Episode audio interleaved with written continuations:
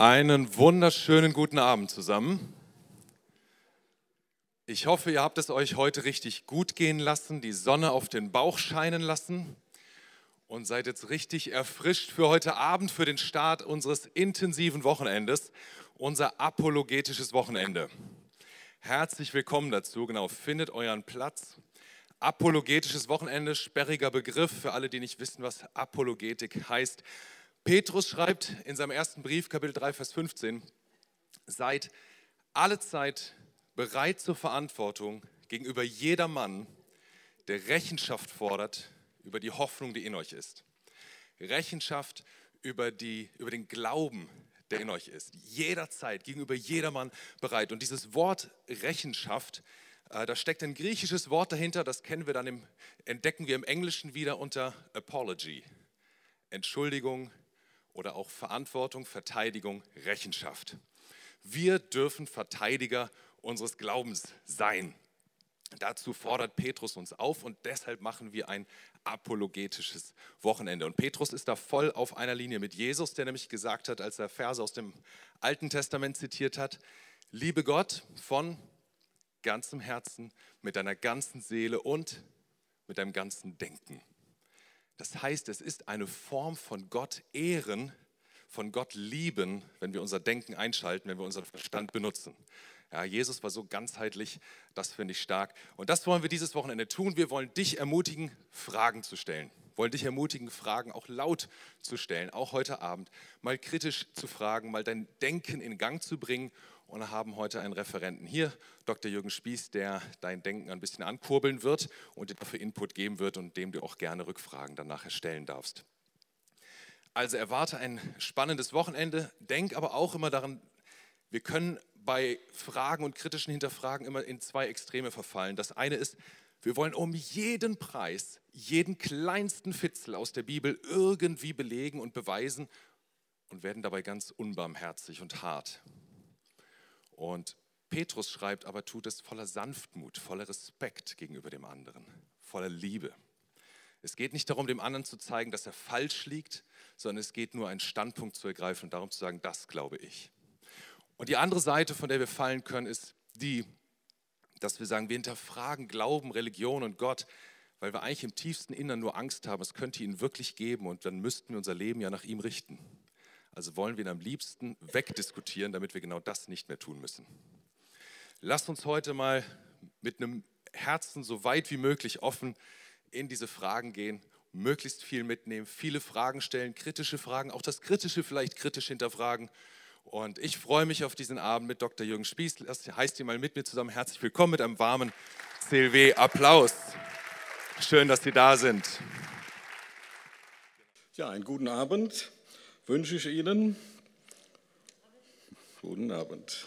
So, ich muss erstmal mich hier sortieren, ähm, dass ich alles gut lesen kann, was ich mir hier vorher in einer schönen PC-Schreibschrift aufgeschrieben habe. Meine Handschrift ist nämlich nicht so gut. In meinem allerersten Zeugnis nach einem halben Jahr stand nur ein Satz, Jürgen hat einen guten Anfang gemacht, bis auf die Schrift. Und das ist leider, ich habe Ägyptologie studiert, äh, das ist leider durch das Ägyptologiestudium nicht besser geworden. Also meine eigenen Hieroglyphen kann ich also nicht lesen und bin also so vor kurzem auf eine schöne PC-Schrift übergewechselt, um die also besser lesen zu können. Ja, das Wochenende heißt ja Bibel meets Wissenschaft, also die Bibel trifft auf die Wissenschaft. Und heute Abend geht es um die Frage, das Neue Testament meets äh, die Geschichtswissenschaft. Und beim Neuen Testament geht es um eine ganz spezielle Thematik, nämlich die Auferstehung von Jesus Christus. Und wir können auch sagen, wenn das Gesamtthema heißt Wissenschaft trifft die Bibel, heißt das Thema heute Abend historische Wissenschaft trifft das Neue Testament. Oder historische Wissenschaft trifft auf die Auferstehung von Jesus Christus. Und ich möchte zunächst im Punkt 1 mich etwas vorstellen und dabei auch etwas sagen, wie es kommt, dass ich mich mit solchen Fragen beschäftige. Also Vorstellung, wer ich bin und auch wie es kommt, dass ich mit einer solchen Thematik wie Glaubwürdigkeit des Neuen Testaments, Auferstehung von Jesus Christus mich befasse. Der Abend hat ja zwei Teile und der Schwerpunkt wird dann eben das Thema äh, der Auferstehung sein, aber eben Glaubwürdigkeit äh, des Neuen Testamentes. Ich bin jetzt noch ein bisschen aus der Puste, also ich bin jetzt nicht den Weg von Marburg hierher gelaufen, aber ich musste zwischendurch auch etwas laufen, weil in dem Zug, in dem ich in Mainz saß, äh, wurde gesagt, der stand schon eine Stunde da, es wird noch weit über eine Stunde dauern und man weiß nicht, wann es weitergeht. Und dann musste man oder konnte man Trepp auf, Trepp ablaufen, äh, um einen Zug zu erwischen, der wieder zurückfuhr zu Frankfurt Flughafen und dann hoffen, dass man mit dem nächsten Zug es schafft. Und das habe ich immerhin geschafft, sonst wäre ich nicht hier, aber ich muss immer schön rauf und runter laufen. Wenn man, meine Mutter hat mich früher gefragt, ob ich auch Sport treibe. Da habe ich gesagt, das brauche ich nicht, ich fahre mit der Bahn. Da muss ich dauernd mit zwei Koffern Trepp auf, Trepp abrennen, um zu versuchen, noch den nächsten Zug, den ich brauche, zu erreichen. Also, heute Abend ähm, die Glaubwürdigkeit des Neuen Testaments, ein Historiker über die Auferstehung von Jesus Christus. Und ich möchte mich heute etwas ausführlicher vorstellen, das würde ich dann morgen nicht mehr machen und nachher natürlich auch nicht, äh, damit Sie auch etwas von meinem Hintergrund wissen, der mich dazu geführt hat, äh, so zu denken und zu reden, wie ich heute Abend rede und wie ich wohl auch denke. Ähm, ich komme, vielleicht überlegt man sich schon vom Dialekt, wo könnte der herkommen. Ich komme jetzt nicht so weit, äh, also ich komme von ähm, aus Dillenburg. Das ist eine Stadt im Hessischen. Und das kann man bei mir dann merken, wenn ich Zichlaute gebrauche. Die werde ich natürlich vermeiden heute Abend. Also ich werde nicht über Geschichtlichkeit sprechen, äh, sondern über Historizität. Ich würde auch nie über Geschlechtlichkeit sprechen, sondern über Sexualität. Wenn man aus Dillenburg kommt, muss man Zichlaute vermeiden. Daran kann man die Dillenburger sozusagen erkennen. Dillenburg ist, wenn es berühmt ist, dafür berühmt, dass Wilhelm von Oranien aus Dillenburg kam, der den Freiheitskampf der Holländer geführt hat. Deshalb spielt die holländische Fußballnationalmannschaft in den Farben von Dillenburg in Orange. Und die singen vor jedem Länderspiel ein Lied auf einen Dillenburger. Wenn Sie schon mal die holländische Nationalhymne sich angehört haben, die geht so: Wilhelmus von Nassauen bin ich von deutschem Blut. So beginnt die erste Strophe, die erste Zeile. Wilhelm von Oranien aus Dillenburg. Und wie Sie sich denken können, war ich in Dillenburg auf dem Wilhelm von Oranien Gymnasium, das es da gibt. Und jetzt wird schon interessant. Also von meinem, von meinem Hintergrund her komme ich nicht aus einem christlichen Elternhaus. Und äh, bei uns gab es einen Familienspruch, das kennen Sie vielleicht. Ich nehme an, in jeder Familie gibt es bestimmte Sprüche, die einen sehr geprägt haben. Ich habe noch nie darüber nachgedacht, aber die haben einen sehr geprägt. Bei mir, als ich zum ersten Mal als Student darüber nachdachte, was wohl für ein Spruch war in meiner Familie, der mich geprägt hat, da sah ich unmittelbar meinen Vater vor Augen, der immer dann, wenn ein Politiker im Fernsehen sprach, sagte, alles gelogen. Oder wenn meine Mutter sagte, was die Nachbarin gesagt hat, alles gelogen. Wenn Sie in einer Umgebung aufwachsen, wo alles, was man Ihnen sagt, mit dem Satz unterlegt wird, alles gelogen, haben Sie sehr gute Aussichten, ein Skeptiker zu werden. Oder auch, was tiefer geht, ein misstrauischer Mensch. Man könnte so sagen, ich bin ein Skeptiker nicht aufgrund einer Entscheidung, die ich in meinem Leben irgendwann mal getroffen hätte, sondern aufgrund von Erziehung. Und das ist, glaube ich, nachhaltiger. Das hängt mit diesem Familienspruch zusammen, meines Vaters. Und das ist etwas, was mein Leben sehr stark geprägt hat, was ich bis heute merke, dieser Satz, alles gelogen. Das ist nicht einfach, sich von Familiensprüchen zu lösen. In der Oberstufe des Gymnasiums war das bei uns damals so, dass man sich entscheiden musste zwischen sprachlichem Zweig und mathematischem Zweig. Und ich habe mich damals für den sprachlichen Zweig entschieden. Das hat aus meiner Klasse nur noch ein Junge getan. Die Jungs gingen natürlich alle in den mathematischen Zweig. Nur die Mädchen gingen in den sprachlichen. Und wir waren, waren jetzt die letzten überlebenden Jungen aus unserer Klasse im sprachlichen Zweig. Und deshalb haben wir durch eine Notgemeinschaft bilden müssen. Wir saßen nebeneinander. Und dieser Junge war Christ. Und er sagte zu mir, Jesus Christus ist von den Toten auferstanden. Ich fand das wirklich eine ganz überraschende Mitteilung. Ähm, ich habe die anderen in der Klasse gefragt, was sie über den denken. Da haben die gesagt, der ist Christ, weil seine Eltern sind auch Christen. Und das stimmte, seine Eltern waren auch Christen. Mich hat die Antwort nicht 100% überzeugt, weil er sein Christsein ja nicht mit seinen Eltern begründet hat, sondern mit der Auferstehung von Jesus Christus. Und mit der haben seine Eltern ja wahrscheinlich nichts zu tun. Also muss man die Frage irgendwie anders klären. Man kann nicht einfach sagen, ja, die Eltern waren auch Christen. Das hat jedenfalls mein Interesse hervorgerufen, äh, das Neue Testament zu lesen. Natürlich war ich auch an der Botschaft interessiert. Auferstehung. Äh, das, was mich damals so beschäftigt hat als 16-, 18-Jähriger, war die Frage, wofür lohnt sich der Einsatz meines Lebens? Gibt es einen Sinn, ein Ziel in meinem Leben? Und dann dachte ich, eigentlich gibt es keinen. Am Schluss ist der Tod und das ist eben das, was alle erwartet. Und dann auf einmal zu hören, der Tod hat nicht das letzte Wort, es gibt noch etwas darüber hinaus. Und es gibt ein Handeln Gottes in der Geschichte in Jesus Christus. Und er ist von den Toten auferstanden, hat den Tod besiegt. Das hat mich dazu geführt, damals also das Neue Testament zu lesen. Ich habe mir damals die Frage gestellt, ist die Auferstehung von Jesus, ist das eine religiöse Frage, sozusagen eine Glaubensfrage, muss man halt glauben? Äh, oder ist das auch eine wissenschaftliche Frage? Äh, oder ist es eben nur eine theologische Frage?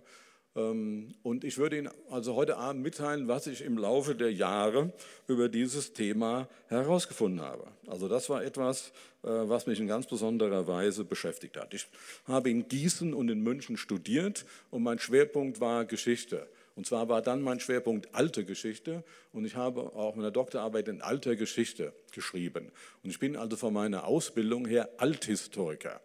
Ich werde manchmal gefragt, was ein Althistoriker ist, und dann muss ich sagen, Althistoriker, das ist eine Fachbezeichnung. Es ist also nicht so, dass jeder Historiker irgendwann automatisch zum Althistoriker wird, sondern das ist eine Fachbezeichnung. Also man bezeichnet einem Althistoriker jemanden, der sich beschäftigt mit Beginn der Erfindung der Schrift, also so gut 3000 vor Christi Geburt, bis Beginn des Mittelalters. Das ist eine mittelalterliche Geschichte. Wann die mittelalterliche Geschichte beginnt, das legt jeder Professor selbst fest, sagen wir irgendwo zwischen 300 und 500 nach Christi Geburt. Und diese Zeit, sozusagen gut 3000 vor bis gut 300, 400 nach Christi Geburt, das nennt man alte Geschichte. Und meistens beschäftigen sich die Althistoriker eben mit der griechischen Geschichte und der römischen Geschichte. Manchmal auch mit Mesopotamien und äh, dieser Gegend, aber dann muss man die Sprache auch studieren. Für Historiker ist immer wichtig, die Sprache als Grundlage zu können. Und wie ich ja eingangs schon gesagt habe, ich habe damals, um meine Marktchancen zu erhöhen, auch Ägyptologie studiert. Aber das ist schon eine Weile her. Ja, und dann, äh, um es abzukürzen, ich bin als Student Christ geworden. Und da spielt natürlich die Thematik auch eine Rolle. Und da werde ich sicher im Laufe des Abends nochmal drauf zurückkommen. Ich war dann später bei der SMD, Studentenmission in Deutschland, angestellt, war 15 Jahre Generalsekretär der SMD. Und ich ähm, habe dann anschließend ein Institut gegründet, Institut für Glaube und Wissenschaft. Da haben wir eine Homepage iguw.de, Institut für Glaube und Wissenschaft.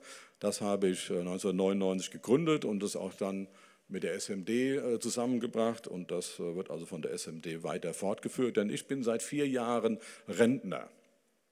Also wie man dann sagt, ein freier Mensch, also freie Entscheidungen zu treffen, bin also Rentner äh, seit vier Jahren. Äh, mein Hauptschwerpunkt damals beim Institut bis heute sind Vortragsreisen. Das ist etwas, was sich bei mir herausgestellt hat, schon sehr früh in meinem Leben äh, Vorträge zu halten, vor allen Dingen an Universitäten. Und da gab es noch einen gewissen Schwerpunkt bis heute Osteuropa und Länder der früheren Sowjetunion. Vor drei Wochen war ich zum Beispiel in Moskau und habe da an der Konferenz der russischen Studentenarbeit teilgenommen. Da war eine ganze Reihe Leute aus sibirischen Universitätsstädten, was mich besonders gefreut hat, denn ich bin in den 90er Jahren und danach oft in Sibirien gewesen und habe dort an Universitäten gesprochen. Da gab es noch keine Studentengruppen. Einiges äh, zusammen mit John Lennox, manche von Ihnen äh, kennen den Namen sicher, ähm, der das Buch geschrieben hat, zum Beispiel hat die Wissenschaft Gott begraben. Und was mich besonders gefreut hat, waren eben dann eben Studenten aus Novosibirsk, Akademgorodok, die Elite-Universität der Sowjetunion, wo ich überall schon mal gewesen bin. Und es gab auch eine junge Frau aus Tomsk, die mir sagte, dass sie mich als Studentin vor Jahren damals in Tomsk gehört hat. Also das ist so ein Schwerpunkt meines Lebens äh, gewesen und manchmal fahre ich jetzt auch noch in diese Gegend der Welt. Dann zu meiner Biografie, das war das Letzte, was ich noch von mir erzählen möchte, dann kommen wir zum Thema. Ich bin zum zweiten Male verheiratet ähm, und meine erste Familie, Frau und Kind, sind vor vielen Jahrzehnten beim Verkehrsunfall ums Leben gekommen. Das war auf dem Rückweg aus der DDR. Daraus kann man auch schon sehen, wie lange es her ist. Ich bin also seit den 70er Jahren regelmäßig in die DDR gefahren, habe dort Vorträge gehalten, was mir auch nicht erlaubt war. Also ich habe immer sozusagen illegal gesprochen. Ich war auf irgendwelchen Konferenzen oder Veranstaltungen und dann hat man gesagt, da gab es ein Programm dieser Veranstaltung, da kam ich nicht vor und dann hat man gesagt, wir haben heute einen besonderen Gast, der hat eine ganz weite Reise hinter sich. Und es war ja eine ganz weite Reise von Ost Westdeutschland nach Ostdeutschland. Die Reise von Ost nach Westdeutschland war allerdings noch weiter, wie man weiß. Aber die von West nach Ostdeutschland war auch schon sehr weit. Und da hat man gesagt, weil wir so einen besonderen Gast haben, darf der heute auch ein etwas längeres Grußwort halten. Und dann habe ich dann die Gemeinde vor mir äh, mit in 45 Minuten gegrüßt. Äh, also da, äh, und habe dann sogar in Absprache mit den Veranstaltern eine Frage, auch kurz und knapp, in 45 Minuten beantwortet. Und einmal war ich mit meiner Familie erstmalig da im Auto und auf dem Rückweg im westlichen Teil Deutschlands hatten wir einen sehr schweren Verkehrsunfall den ich als einziger überlebt habe. Wie der Unfall zustande gekommen ist, bis heute unerklärlich und dass ich ihn so gut überlebt habe, wie ich ihn überlebt habe, auch. Ähm, also, wenn ich in der DDR bin, sagen die Leute immer zu mir, ich soll doch mal überprüfen lassen, ob die Stasi nicht unser Auto manipuliert hat, weil sie das ja ab und zu schon mal gemacht hat, wie man gelesen hat, aber bisher konnte da nichts gefunden werden und daher weiß ich nicht, wie es gekommen ist. Ich habe den Unfall auch nicht mitbekommen, weil ich hinten saß, mit unserem Kind gesprochen habe oder gespielt habe. Ähm, also das, das sind natürlich zwei Dinge, dass ich Christ geworden bin aus einem nichtchristlichen Elternhaus, mit angestoßen durch den Schulfreund und auch auf einmal von einem Moment zum anderen, ohne jede Vorwarnung, wacht man im Krankenhaus auf und bekommt mitgeteilt, dass Frau und Kind äh, nicht mehr leben. Das waren äh, sicher zwei äh, ganz elementare Erlebnisse in meinem Leben, die mein Leben komplett bestimmt haben, kann man schon sagen. Diese beiden Punkte. Die Frage der Auferstehung und Jesus Christus und dann auch ähm, mit der Ehe. Ich habe noch einmal äh, später geheiratet. Wir haben eine Tochter mit Down-Syndrom und da weiß man auch, dass das auch einiges äh, an Aufgaben so schon mal erfordern kann. Ja, damit bin ich meiner Vorschau am Ende. Wie gesagt, ich wollte das gerne etwas ausführlicher machen, dass Sie auch etwas wissen, ähm, dass ich nicht einfach ein christlicher Funktionär bin, sondern das sage ich auch, wenn ich Hörsaalvorträge halte, auch über Atheismus und anderes, sage ich, ich bin nicht immer Christ gewesen, es gab mal eine Wende in meinem Leben. Und mein Christsein ist nicht auf Wegen gelaufen, wo man sagt, ist eben alles prima gelaufen, sondern äh, da gab es eben auch diese Situation mit diesem Unfall und dem Verlust der ersten Familie. Ja, kommen wir nun zum Thema. Ist das Neue Testament vertrauenswürdig, ein Historiker über die Auferstehung von Jesus Christus. Zunächst mal äh, habe ich sehr schnell gemerkt, dass die Auferstehung von Jesus Christus nicht mein privates Hobby oder mein privates Interesse nur einfach ist, sondern dass das das zentrale Thema im Neuen Testament überhaupt ist. Dass also das Neue Testament in ganz besonderer Weise an der Auferstehung von Jesus interessiert ist.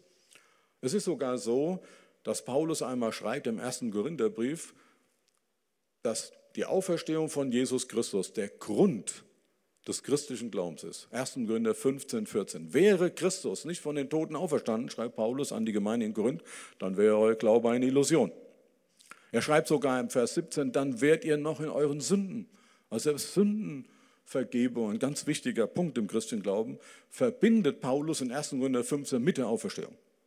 Oder in 1. Petrus 1.3 heißt es, wir sind wiedergeboren zu einer lebendigen Hoffnung durch die Auferstehung Jesu von den Toten. Durch die Barmherzigkeit Gottes, die sich gezeigt hat in der Auferstehung. Also da wird die christliche Hoffnung verbunden mit der Auferstehung von Jesus. Grund des christlichen Glaubens, Grund der christlichen Hoffnung. Wir haben eben ja in der Einführung auch diesen Vers aus 1. Petrus 3 gehört, also zwei Kapitel weiter, wo es darum geht, dass man alle Zeit Rechenschaft geben soll über den Grund der Hoffnung, der in uns ist. Also das ist ein ganz wichtiges Thema, die Auferstehung für den christlichen Glauben. Es war also nicht nur mein Privathobby, dass mich das interessiert hat und dazu gebracht hat, mich mit dem Neuen Testament zu beschäftigen, sondern muss auch sagen, das ist das Thema äh, für den christlichen Glauben überhaupt. Und das feiern Christen ja auch. Einmal im Jahr wird Ostern gefeiert, als der Tag der Auferstehung. Eigentlich muss man sagen, Christen feiern jeden Sonntag die Auferstehung. Die meisten Christen weltweit treffen sich ja Sonntag, also im Tag des Herrn, äh, zum Gottesdienst. Es gab und gibt auch weiterhin äh, Christen, die sich samstags treffen, ähm, aber der Sonntag hat sich doch äh, im Wesentlichen durchgesetzt. Im Russischen ist sogar so, dass das Wort Sonntag und Auferstehung das gleiche Wort ist. Also selbst in 70 Jahren Kommunismus, wenn die Kommunisten sich für den Sonntag verabredet haben, haben sich für die Auferstehung verabredet. Das ist das gleiche Wort im Russischen. Darauf wurde ich auch hingewiesen bei dieser Konferenz in Russland, vor der ich vor kurzem war. Auferstehung und Sonntag, das gleiche Wort im Russischen. Also für Christen ist die Auferstehung ganz zentral. Daran erinnern sich, dass die Grundlage ihres Glaubens. Es gibt manche, die schreiben, ohne Auferstehung gäbe es gar keinen christlichen Glauben, wenn Jesus nicht auferstanden wäre. Das ist sozusagen der Grund. Der Tod hat nicht das letzte Wort, sondern der Grund der christlichen Hoffnung des Glaubens ist die Auferstehung. Man kann auch aus diesem, was ich gerade gesagt habe, auch noch eine andere Schlussfolgerung ziehen. Christen sind interessiert an Geschichte, weil das hat sich in der Geschichte ereignet. Nicht irgendwann, irgendwo, irgendwie, sondern in der Geschichte.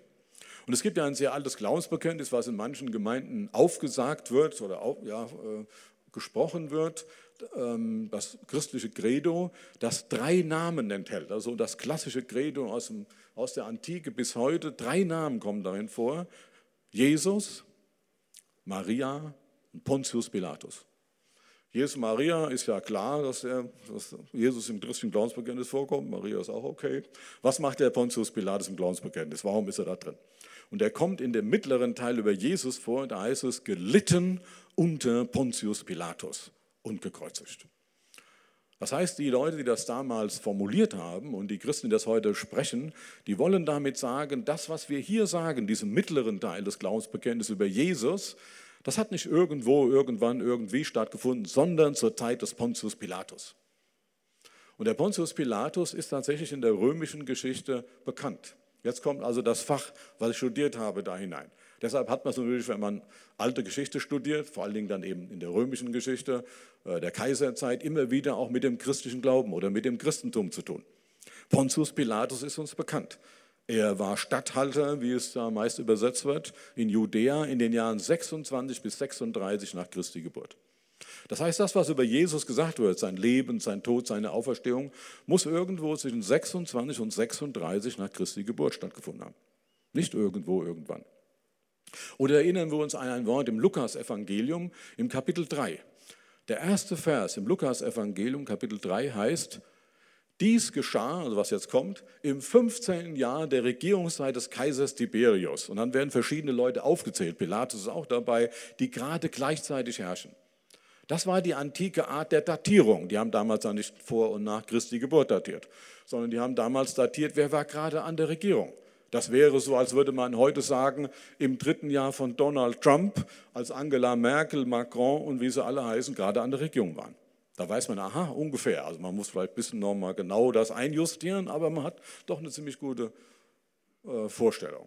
Und wenn man diese ganzen äh, Herrscher, die da in Lukas 3.1 genannt werden, wenn man die sich genau anguckt, die kennt man, und deren äh, Regierungszeiten jeweils zusammenstellt, dann stellt man fest, wir können es minimal eingrenzen. Wir sind nämlich jetzt in den Jahren 26 bis 34. 26 ähm, bis 34. Also das, das ist ungefähr äh, der Zeitpunkt. Ähm, das, was vielen Leuten ja den Geschichtsunterricht verleitet hat, waren die Zahlen. Deshalb möchte ich Sie jetzt nicht damit quälen, möchte ich trotzdem noch ein paar Dinge dazu sagen. Aber bevor ich das tue, möchte ich auf den Titel kommen, ein Historiker über die Auferstehung. Also heute Abend spricht kein Theologe über die Auferstehung, kein Philosoph, kein Naturwissenschaftler, sondern ein Historiker. Und da stellt sich die Frage, was ist daran das Besondere oder was ist da zu erwarten? Was ist da anders als vielleicht beim Theologen, Philosophen oder Naturwissenschaftler? Was ist anders beim Historiker? Es ist ja klar, in jeder Wissenschaft hängt die Methode, mit der man arbeitet, ab von dem Gegenstand, mit dem man sich beschäftigt. Naturwissenschaftler zum Beispiel, und damit, das ist ja eine führende, wie man sagt, Leitwissenschaft, äh, damit äh, identifizieren viele Wissenschaft, äh, Naturwissenschaftler zum Beispiel, die suchen eigentlich die Wiederholbarkeit. Naturwissenschaft suchen Gesetzmäßigkeiten, Prognosefähigkeit, die wollen daraus was machen. Das ist für uns ja ganz super in der Frage äh, der Medizin oder auch in der Frage der Fortbewegung mit Flugzeugen und anderem. Man versucht herauszufinden, nach welchen Gesetzmäßigkeiten funktioniert die Welt. Was kann man wiederholen? Was kann man für Prognosen stellen? Und das versucht man umzusetzen. Das versuchen wir für uns zu nutzen. So können Historiker natürlich nicht vorgehen. Historiker machen keine Prognosefähigkeit. Das machen vielleicht Geschichtsphilosophen, die sagen, ja, so wie das gelaufen ist, wird es wahrscheinlich so weitergehen. Aber da äh, kann man sich ganz schön täuschen, wenn man versucht, aus der Geschichte der Vergangenheit Schlussfolgerungen für die Zukunft zu ziehen. Sondern Historiker versuchen herauszufinden, wie es gewesen ist. Und wenn man die Historiker methodisch vergleichen will, dann kommt man am nächsten, wenn man sie mit Juristen vergleicht. Ich war mal vor Jahren auf einer Podiumsdiskussion mit einem Physikprofessor. Und der Physiker wurde gefragt, was sagen Sie eigentlich als Physiker zu den Wundern im Neuen Testament? Dann hat er gesagt, ja, wir in der Physik, wir suchen eben die Wiederholbarkeit, Prognosefähigkeit. Und das äh, fällt ja bei Wundern aus. Wunder, das ist ja von der Definition her etwas ganz Außergewöhnliches. Da man ja gerade nicht das Allgemeine herausfinden. Und dann hat er den schönen Satz gesagt, wenn Sie wissen wollen, ob ein Wunder im Neuen Testament stattgefunden hat, dürfen Sie keinen Physiker fragen. Der kann Ihnen nur das sagen, was ich jetzt sage. Das ist sehr unwahrscheinlich, aber das wussten Sie ja schon. Das ist ja schon der Begriff Wunder. Sondern dann müssen Sie einen Historiker fragen. Denn der Historiker kann Ihnen sagen, ob die Zeugen glaubwürdig sind. Das hat er vielleicht gesagt, weil ich auch da saß und er wollte, dass ich auch mal was sage. Aber meiner Meinung nach hat er auch recht. Also er hat gesagt, das ist ja ein Bericht. Und bei Berichten sind mir die Frage, wie glaubwürdig sind die Zeugen? Und hier ist ein ganz grundlegender Punkt für alles, was ich heute Abend sage. Historiker führen einen Indizienprozess. Das muss man sich bei allem klar machen. Manchmal werde ich auch gefragt, ob ich was beweisen könnte. Historiker können nichts beweisen. Die, es gibt Hinweise, es gibt Indizien und es gibt auch äh, Übereinstimmung der Historiker. Nicht immer sind alle einer Meinung, aber es gibt dann schon Mehrheitsmeinungen. Die müssen nicht stimmen. Manchmal verändert sich auch im Laufe der Zeit eine Mehrheitsmeinung zu einer Minderheitenmeinung. Aber Historiker bewerten Indizien. Und wenn man das weiß, dann wird einem auch klar, Indizien, die bewertet werden müssen, werden von Menschen unterschiedlich bewertet. Das kann man vor Gericht ja manchmal erleben. Manchmal wird der gleiche Fall von einem anderen Gericht nochmal aufgenommen und das andere Gericht kommt zu einem entgegengesetzten Urteil als das erste Gericht, obwohl es kein neues Indiz gibt. Aber sie haben die Indizien anders bewertet. Damals, als der Ulle Hoeneß seine Probleme mit den Steuern hatte, haben ihm seine Anwälte geraten, doch äh, Revision einzulegen. Vielleicht würden das nächste Gericht die Indizien zu seinen Gunsten bewerten. Er war aber da skeptisch genug, um zu sagen, vielleicht bewerten sie auch zu meinen Ungunsten. Also es kann auch in jede Richtung sozusagen ausgehen. Anschließend hat er darauf verzichtet. Aber das ist ein Phänomen dass Gerichtsurteile, obwohl keine neuen Indizien da sind, zu unterschiedlichen Schlüssen kommen. Und das hängt damit zusammen, dass Menschen Indizien bewerten müssen und Menschen bewerten unterschiedlich. Woran liegt das? Einmal liegt es natürlich an der Lebenserfahrung, die jemand hat. Das heißt, was habe ich alles schon erlebt, was mir glaubwürdig erscheint oder nicht glaubwürdig ist? Oder beim Richter auch die Berufserfahrung. Er hat schon so viele Zeugenvernehmungen gehört und hat sich auch sein Bild gemacht. Das kann in zweierlei Weise äh, sich entwickelt haben. Einmal kann es sein, dass er immer skeptischer geworden ist, weil er immer mehr den Eindruck hat, das meiste ist ja doch, wie mein Vater sagte, alles gelogen. Oder aber es kann sogar sein, dass er denkt, ja, ich habe schon die unwahrscheinlichsten Sachen erlebt. Äh, vielleicht stimmt das ja sogar, was er sagt. Also das ist eine ganz unterschiedliche Möglichkeit, wie die Lebenserfahrung oder die Berufserfahrung sich auswirken. Aber es gibt noch was Drittes nämlich die weltanschauliche Voraussetzung oder sagen wir die weltanschauliche Vorentscheidung. Alle Menschen haben eine Weltanschauung. Und die spielt bei der Bewertung von Indizien manchmal auch eine Rolle. Nicht bei allem, aber manchmal schon. Und bei unserem Thema auf jeden Fall. Denn wenn wir das Neue Testament aufschlagen, und das werden wir da tun müssen, wenn wir uns mit der Auferstehung von Jesus beschäftigen, dann heißt es im Neuen Testament, dass Gott Jesus von den Toten auferweckt hat.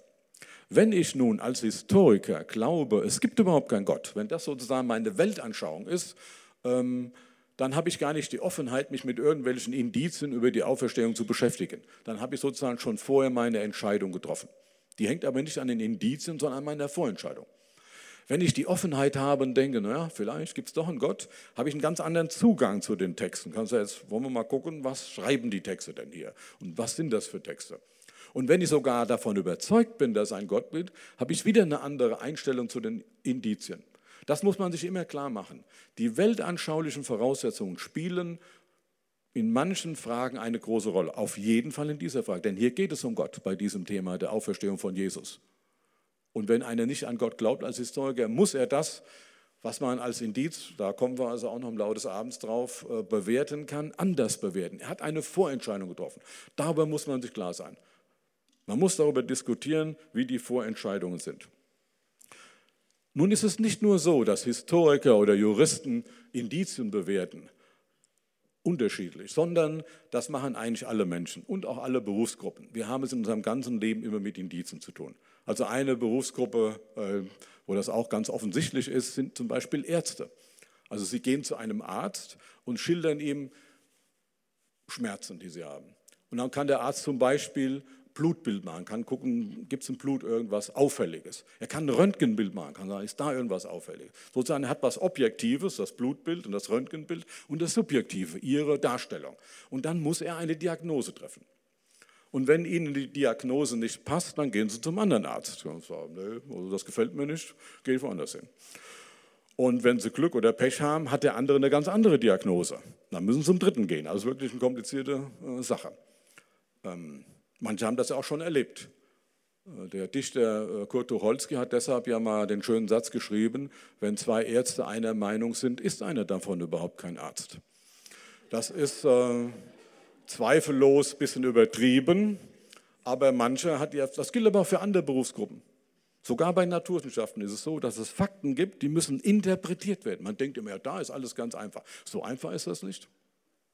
Also bei Naturwissenschaften ist es so, man spricht vom sogenannten anthropischen Prinzip, dass also die Welt, die Naturkonstanten der Welt so eingerichtet sind, ganz präzise aufeinander abgestimmt, dass die Welt und wir überhaupt entstehen konnten. Da fragt man sich, wie ist das erklärbar? Und dann ist schon ein Unterschied, ob jemand an Gott glaubt. Als Naturwissenschaftler sagt er, eine mögliche Erklärung, sogar eine sehr sinnvolle ist, dass eine schöpferische Intelligenz dahinter steht. Wer aber nicht glaubt, dass es einen Gott gibt, Richard Dawkins zum Beispiel, der führende Vertreter des, des, neuen Atheismus, der muss zu anderen Interpretationen greifen. Der glaubt, das ist alles Zufall mit vielen Universen und hat das eben einmal so entwickelt.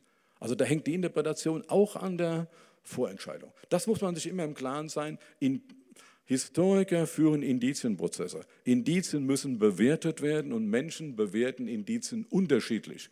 Deshalb darf es uns auch nicht beeindrucken oder gar aus der äh, Fasson bringen, wenn wir erleben, dass Leute Indizien verschieden bewerten. Das ist eben so.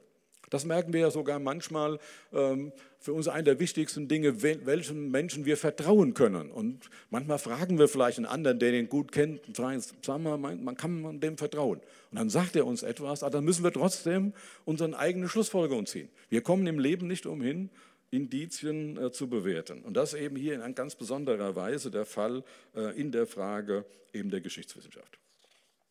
Also das ist sozusagen die Überschrift über alles, was ich jetzt sage. Ich wollte Ihnen noch ganz kurz was zu den Daten sagen von Jesus, also Geburtsdatum, Todesdatum. Äh, Geburtsdatum, ähm, da könnte man kurz gefasst sagen, dass Jesus Christus äh, einige Jahre vor Christi Geburt geboren ist. Äh, das muss uns jetzt nicht beunruhigen, das klingt vielleicht ein bisschen seltsam, aber es ist ja klar, die Datierung, die wir haben nach Christi Geburt, das ist auch nach Indizien gemacht worden. Das hat ein Mönch, Dionysius Exigus, im 6. Jahrhundert gemacht und er hat sich geirrt. Weil wir müssen natürlich, wenn wir die Geburt von Jesus herausfinden wollen, uns ansehen, was steht im Neuen Testament. Also wir müssen das, was im Neuen Testament über die Geburt Jesu steht, versuchen zusammenzubringen. Und da stehen im Zusammenhang mit der Geburt Jesu drei Dinge. Erstens, äh, der König Herodes hat noch gelebt. Wir denken an den Kindermord in Bethlehem. Nach der nahezu, muss immer sagen, nahezu Übereinstimmung aller Historiker ist er im Jahre 4 vor Christi Geburt gestorben, Herodes. Also da hat die Geburt, 4 vor Christi Geburt, hat die Geburt von Christus schon stattgefunden. Ja, da haben wir schon das erste Problem. Das zweite ist der Zensus. Da gibt es natürlich auch eine lange Debatte. Das wäre ein schöner Abend, aber den äh, lassen wir jetzt mal. Wann der wohl war? Ähm, wahrscheinlich so etwa sieben vor. Augustus Kyrenius. Und dann gibt es noch eine besondere Sternenkonstellation. Auch da gibt es natürlich Thesen. Es gab eine Sternenkonstellation in diesen Jahren mit dem Königsstern und dem Stern Israels. Und viele denken, das wird es wahrscheinlich gewesen sein. Und wir kommen also irgendwie auf eine Zeit zwischen sieben und vier vor Christi Geburt als Geburtstermin. Genauer wissen wir das nicht. Das sind die Historiker auch uneinig. Ich muss überhaupt sagen, es gibt ganz wenige Punkte in der Geschichtswissenschaft, wo alle einer Meinung sind.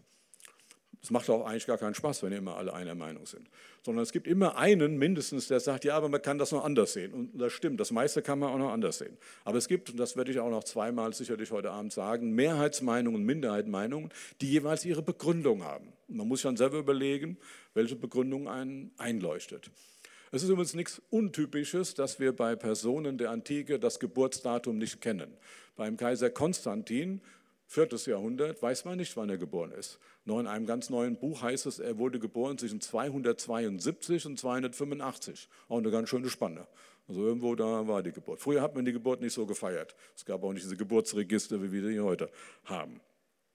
Also da ungefähr. Bei der, äh, beim Todesdatum gibt es nur zwei Daten, die ernsthaft erwogen werden, sogar ziemlich genaue Daten. Die Mehrheit äh, der Historiker geht davon aus, dass die Kreuzigung von Jesus am 7. April des Jahres 30 stattgefunden hat. Es gibt eine ich sage jetzt Minderheitenmeinung, was keine Abqualifizierung ist. Es gibt eben einige, die gehen vom 3. April 33 aus. Es ist klar, dafür gibt es auch Indizien. Und zwar äh, hängt das zusammen, dass ja der, ähm, der Todestag von Jesus war ein Rüsttag auf ein äh, Passafest, auf den Sabbat, auf einen ganz besonderen Sabbat, äh, also ein Freitag. Und der Rüsttag vor einem Passa ist ein festes Datum, 14. Nisan. Deshalb müssen wir uns die Frage stellen, wann war der 14. Nisan ein Freitag? Und das ist in den, zwei Jahr, den Jahren nur zweimal der Fall, am 7. April 30 und am 3. April 33. Dass man um das Jahr 30 herum operiert, hängt mit dieser Zahl zusammen, die ich eben genannt habe. Lukas 3, 15. Jahr der Regierungszeit des Kaisers Tiberius, da trat Jesus, da passierte das, was, wir, was anschließend geschildert wird. Wann das 15. Jahr war, da gibt es natürlich auch ein paar Thesen äh, des Kaisers Tiberius, aber es war irgendwo Ende der 20er Jahre. Und ähm, nach dem, was wir aus dem Johannesevangelium entnehmen, ähm, datieren die meisten Historiker das öffentliche Wirken von Jesus auf ungefähr drei Jahre. Also 28, 29, 30 wäre eine Möglichkeit, das ist auch die wahrscheinlichste. Deshalb sind die Mehrheit, gehen vom 7. April 30 aus. Also das ist ungefähr das Datum. Im Lukas-Evangelium gibt es einen Satz, der wörtlich genommen werden muss. Im Kapitel 3, einige Verse später, Vers 23, da schreibt Lukas, um diese Zeit, also 15. Jahr, war Jesus ungefähr 30 Jahre. Er hat einfach das Wort ungefähr gestrichen und hat gesagt, in dieser Zeit war Jesus 30. Und dann ist natürlich alles ganz einfach. Aber wenn man das Wort ungefähr beibehält, wie es nun mal im Urtext steht, dann äh, weiß man, er war nicht genau 30, also war wahrscheinlich knapp über 30. Nach das ist also sozusagen die gängige Meinung. Alles immer Indizienprozesse. Und ich komme nachher noch zu einem Punkt, wo ich das nochmal darstellen werde mit den äh, Indizien, weil das da äh, besonders wichtig ist. Also, ähm, das ist, äh, ist so der äußere Rahmen. Und jetzt, wenn wir zu dem wir wollen ja also über Jesus und seine Auferstehung, damit wollen wir uns beschäftigen. Dann ist die Frage, was sind die Quellen, sozusagen die Zeugen, das nennen die Historiker durch Quellen, die Zeugen, die Zeugnisse, die sie haben über Jesus und die ersten Christen. Und da ist es so, ich kürze es zunächst mal ab, wir können das natürlich äh, später auch nochmal diskutieren. Das, was von den Historikern ernst genommen wird, sind vor allem die Texte des Neuen Testamentes. Ich kürze es also erst noch ab. Es gibt wenig Material außerhalb des Neuen Testaments, was Historiker für äh, relevant, historisch relevant halten. Ähm, also die Texte des Neuen Testaments, die kann man in zwei Gruppen einteilen. Die Historiker teilen eigentlich ihre Zeugnisse grundsätzlich in zwei Gruppen ein. Man könnte sagen Primärquellen und Sekundärquellen. Primärquellen sind historische Überlieferungen von Historikern über die eigene Zeit oder eine frühere Zeit. Und das Sekundäre sind indirekte Quellen. Und beides finden wir im Neuen Testament. Also da finden wir direkte Quellen, die Evangelien und die Apostelgeschichte. Das sind direkte Berichte über etwas, was stattgefunden hat. Und dann indirekte, das sind Briefe zum Beispiel. Briefe sind keine primären historischen Quellen, das wollen die ja gar nicht sein, aber man kann natürlich nicht nur aus den Briefen des Neuen Testaments sehr viel lernen aus den Briefen. Also man kann, zum Beispiel für den Untergang der Römischen Republik sind die Briefe von Cicero von einer großen Bedeutung.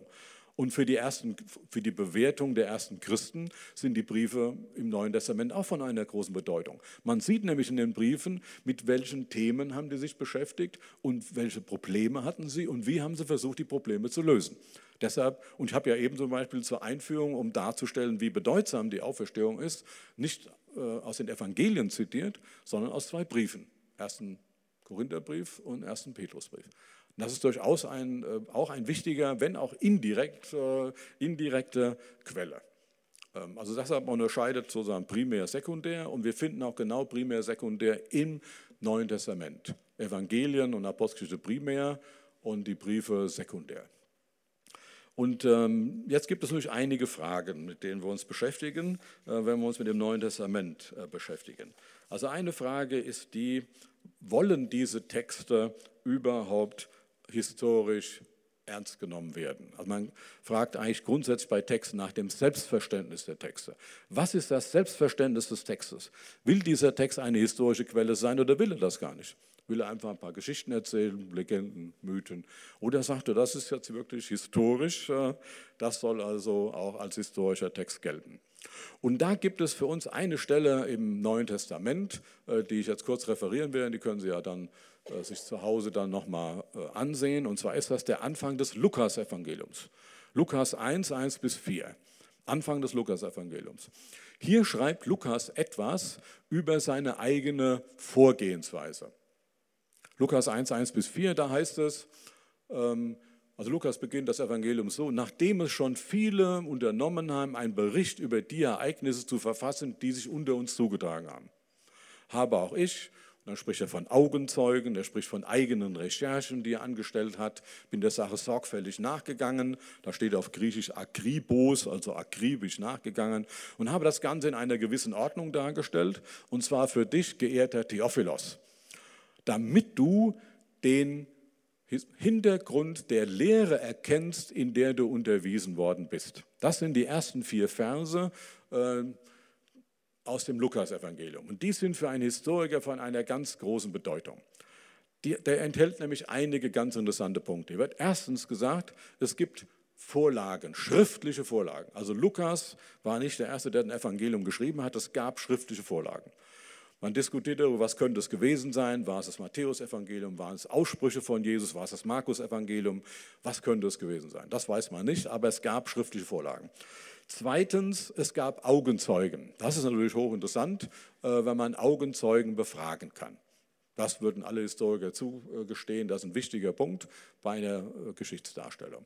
Drittens, äh, er hat eigene Recherchen angeführt. Das heißt, er hat wohl auch Augenzeugen aufgesucht, also auch vielleicht an Originalschauplätze gegangen und hat das Ganze in einer gewissen Ordnung aufgeschrieben.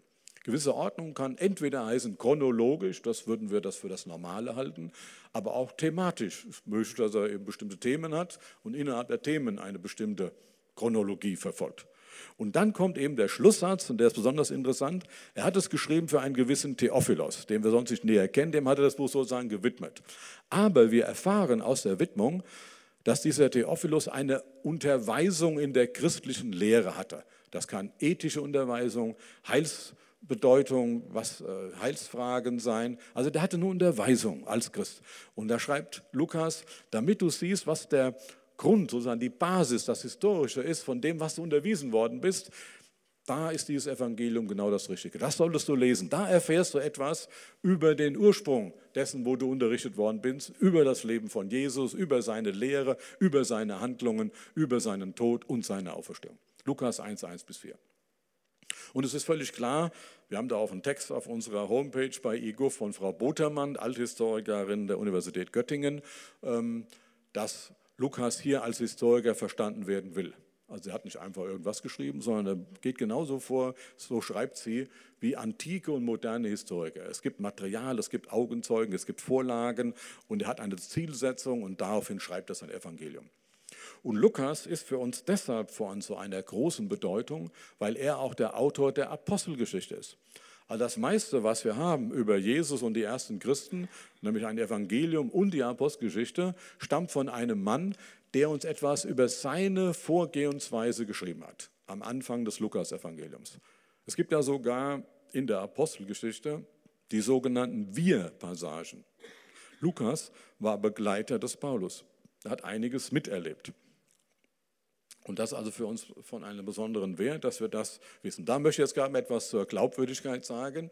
Ähm, es ist so, dass, wenn Sie mal die Apostelgeschichte gelesen haben, diese Vipassagen, das so in der zweiten Hälfte, so Kapitel 15, 16 geht es los. Und dann sind Sie an ganz verschiedenen Städten, Philippi, Saloniki, Ephesus, ganz verschiedene Orte. Und wenn Sie das mal genau äh, verfolgen, stellen Sie fest, dass Sie da auch immer wieder Streitereien, Streitigkeiten haben, äh, die nicht von den Christen ausgehen, ähm, mit Magistratsbeamten, mit den Oberen der Städte. Und in allen diesen Städten haben die Magistratsbeamte einen anderen Titel, in jeder Stadt einen anderen, in jeder.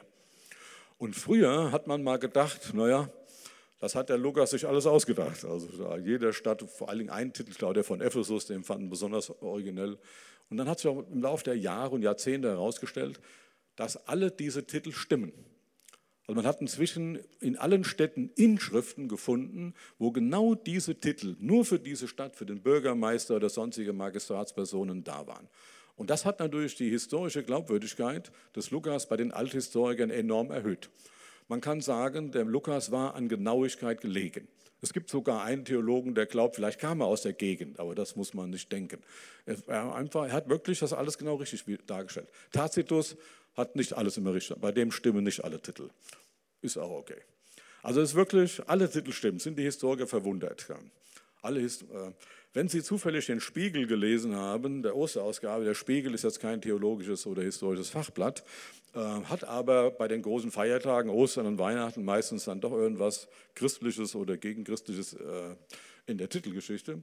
Die hatten diesmal einen sehr interessanten Titel, auch wieder Jesus abgebildet in der Osterausgabe und hatten das Ganze eröffnet mit der Frage, was die Wissenschaft jetzt neu über Jesus herausgefunden hat.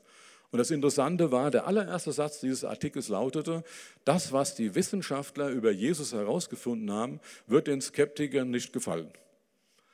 Äh, und zwar hat sich nämlich herausgestellt, äh, dass die Überlieferung aus dem Neuen Testament in vielen Teilen, die man überprüfen konnte, tatsächlich stimmt. Das hat der Spiegel, der vor Jahren sogar noch behauptet hat, Jesus hat es überhaupt nie gegeben, äh, jetzt in seinem Artikel geschrieben. Das ist ein durchaus interessanter Artikel. Es geht in dem Artikel um eine, ähm, wie Sie vielleicht finden, etwas skurrile Angelegenheit, aber skurril ist das nur auch nicht. Und zwar hat man zum ersten Mal seit dem 4. Jahrhundert in der Grabeskirche die Grabplatten geöffnet von dem, was man für das Grab hält, wo Jesus mal drin war. Und da hat man eine Expertin gehabt, eine Professorin für, also für Bauschutz oder was, die äh, also bestimmen konnte, aus welchen Jahrhunderten was ist. Und bisher war die Überlieferung die, dass also ähm, damals äh, 325, 26 die Mutter des Kaisers Konstantin da in Jerusalem war, das da gefunden hatte, dass das tatsächlich die Grabplatte ist, wo Jesus drin lag und das sozusagen verschlossen hat. Und das war verschlossen bis auf den heutigen Tag oder eben bis auf vor ein paar Monaten.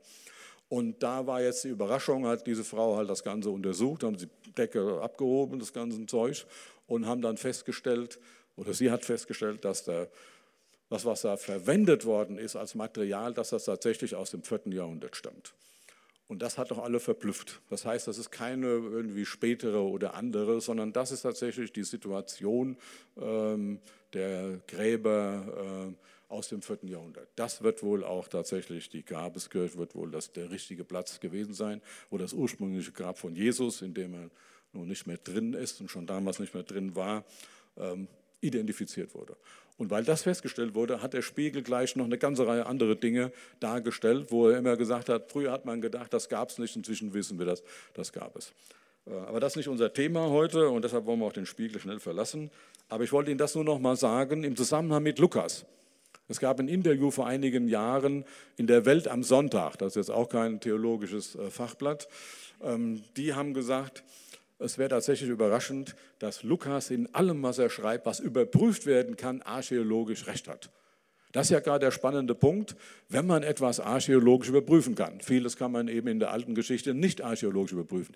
Aber hier konnte man archäologisch Dinge überprüfen mit Inschriften, dass man festgestellt hat, aha, dass die Biografie von Pilatus war in einer Inschrift, die man in den 50er Jahren gefunden hat, oder hier diese Titel der Leute. Das ist also ein ganz wichtiger Punkt äh, für Historiker. Also, das Selbstverständnis ist durchaus historisch. Dann komme ich zu einer weiteren Frage, die die Historiker immer beschäftigt, nämlich die Frage, wie groß ist der zeitliche Abstand der Evangelien zu den Ereignissen, über die sie schreiben? Das ist ja ein wichtiger Punkt. Also der Text, den wir heute vorliegen haben, wann wurde der abgefasst im Verhältnis zu den Ereignissen? Und da möchte ich nochmal das mit den Mehrheits- und Minderheitenmeinungen sagen, ähm, weil hier ist es so, es gibt eine Mehrheitsmeinung und eine Minderheitenmeinung. Die Mehrheitsmeinung innerhalb der Theologie in Deutschland, aber auch sonst in vielen Ländern, geht davon aus, dass die Evangelien, mal grob gesagt, zwischen 60 und 100 geschrieben worden sind, in der Form, wie sie heute vorliegen. Meistens sagt man, das Markus-Evangelium, das älteste, um 70, vielleicht noch knapp vor 70. Matthäus und Lukas nach 70 und das Johannesevangelium in den 90ern. Das ist sozusagen Standard.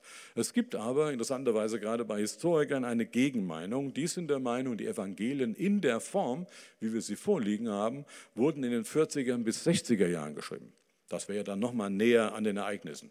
Das andere wäre auch schon ganz toll, weil äh, das wären ja auch nur 30, 40 Jahre nach den Ereignissen.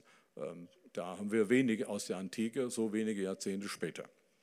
Und hier möchte ich Ihnen das vorführen, ähm, wie diese unterschiedlichen Meinungen äh, zustande kommen, weil man das hier sehr schön darstellen kann. Und zwar ist der entscheidende Punkt, also man fragt sich ja, warum sagen die einen zwischen, 60, zwischen 70 und 100 und die anderen sagen äh, zwischen 40 äh, und 60. Und da gibt es tatsächlich ein ganz entscheidendes Indiz und das ist das Einzige. Als ich das herausgefunden habe, war ich sehr überrascht. Das ist das Einzige. Und zwar ist es so, im Jahre 70 wurde Jerusalem von den Römern zerstört. Titus, der spätere Kaiser, hat äh, Rom belagert und dann geriet Rom in Brand, nicht durch die Römer, die wollten das eigentlich nicht, es war irgendwie Missverständnis von einem Soldaten, aber ist ziemlich alles abgebrannt. Auch der Tempel ist nahezu komplett abgebrannt. Wir haben nur noch so ein paar Reste. Und das war ein epochales Ereignis für das Judentum. Natürlich auch, weil der Tempel so zerstört war. Und deshalb sind sich alle Historiker einig. Wenn die Evangelien nach 70 geschrieben worden wären, müssten wir einen Anhaltspunkt in den Evangelien finden, weil das war ein epochales Ereignis und es geht in den Evangelien ja um Jerusalem. Also müssten wir irgendwas wiederfinden. Oder andersrum gesagt, wenn wir in den Evangelien oder in den Briefen gar nichts finden von der Zerstörung Jerusalems, dann müssen alle geschrieben sein vor 70. Und die wussten ja nichts davon. Und jetzt ist die spannende Frage, sozusagen die Bibelquiz-Frage, Finden wir was in den Evangelien über die Zerstörung Jerusalems oder finden wir nichts? Und jetzt kommt halt der interessante Punkt, dass äh, vor allen Dingen in Deutschland die Mehrheit der Theologen der Meinung ist, man findet was. Und da gibt es natürlich verschiedene Stellen. Ich gehe mal auf die, wie ich finde, berühmteste Stelle äh, aus dem Lukas-Evangelium. Im Lukas-Evangelium wird Jesus im Kapitel 19 mit den Worten äh, zitiert, ähm, hier, äh, hier bleibt kein Stein auf dem anderen. So wird, oder Kapitel 21, also es wird im Lukas-Evangelium mit diesen Worten zitiert, hier bleibt kein Stein auf dem anderen. Aha, sagt man, nach der Zerstörung Jerusalems, da war kein Stein auf dem anderen. Diese Art äh, Erklärung hat ein Problem. Wer das als entscheidendes Argument nimmt, der geht von einer philosophischen Vorentscheidung aus.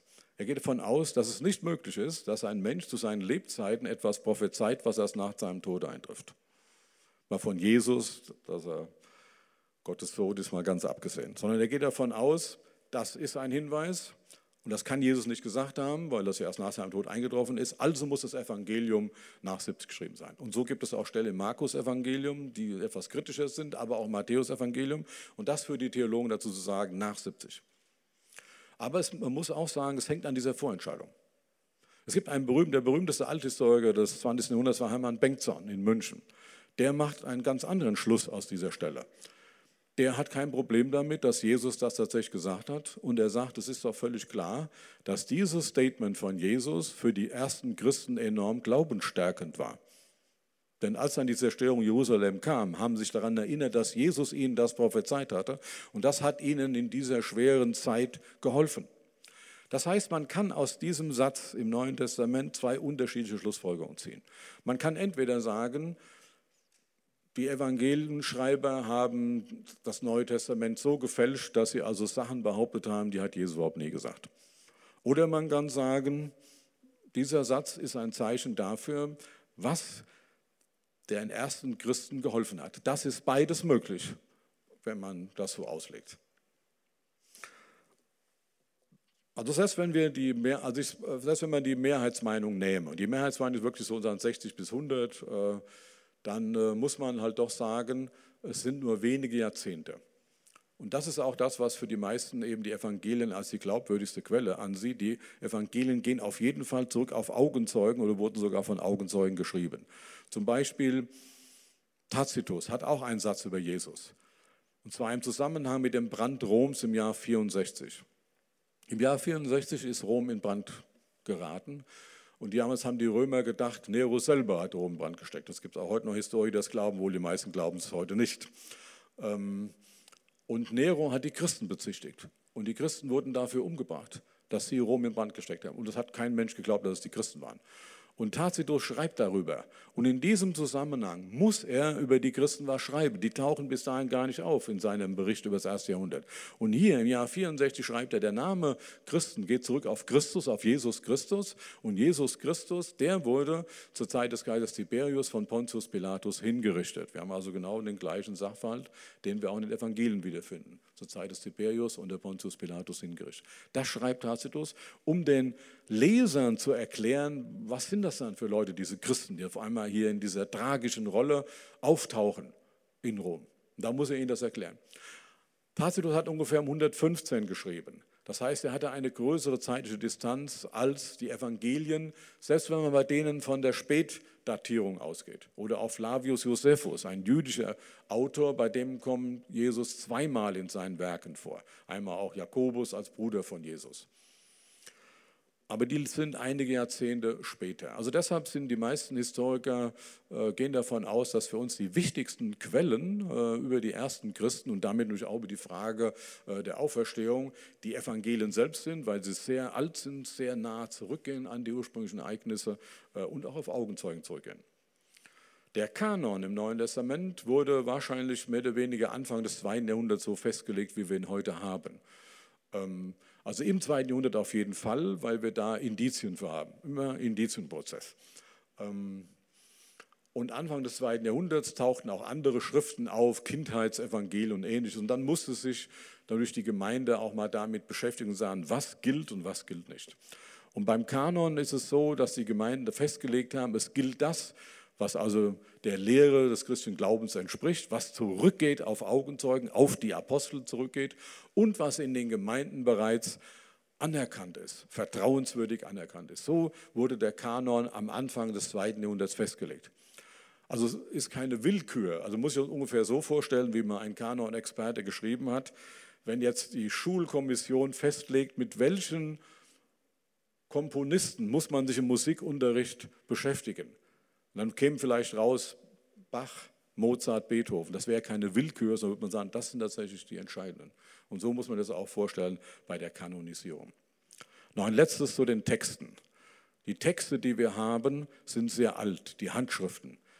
Ähm, wesentlich günstige Ausgangslage als bei anderen Texten der Antike. Tacitus hat Anfang des zweiten Jahrhunderts geschrieben, wir haben nur ein oder zwei Texte, 800 oder 900 Jahre später Platon hat 400 vor Christi Geburt geschrieben. Auch da haben wir die Texte nur 1300 Jahre später. Also da fehlen 1300 Jahre zwischen dem Original und dem Text, den wir haben. 1300 Jahre oder 800 bis 1000 Jahre. Bei den Evangelien haben wir einen ganz alten Text, der geht zurück auf den Anfang des zweiten Jahrhunderts. Es gibt sogar Historiker, die datieren ihn sehr genau, was mich sehr wundert, auf 125. Aber wir wollen es ein bisschen großzügiger halten, sagen wir irgendwie zwischen 120 und 130 oder von mir aus noch großzügiger, also da in dieser Ecke. Ein Text aus dem Johannesevangelium, Johannes 18. Das kann man natürlich nur feststellen durch die Papierbeschaffenheit, wie hat man da geschrieben, äh, das sind die äh, Möglichkeiten. Oder das ganze Johannesevangelium steht um, um 200, haben wir Papier, Papyri, die das äh, darstellen. Und es ist klar, wenn es aus Anfang des 200 Papierfetzen gibt, dass der Text schon ein paar Jahre vorher geschrieben sein muss, sonst hätte man nicht das Papier vom Anfang des zweiten Jahrhunderts. Ja, also das ist so die Ausgangslage und ich wollte Ihnen ja im ersten Teil etwas sagen, wie Historiker mit Texten umgehen. Und zwar geht es ja schon eben um die Frage äh, des Neuen Testamentes. Und ähm, das, was ich in Erinnerung rufen möchte am Ende meiner Ausführung, ist nochmal, dass man sich klar macht, Historiker führen einen Indizienprozess.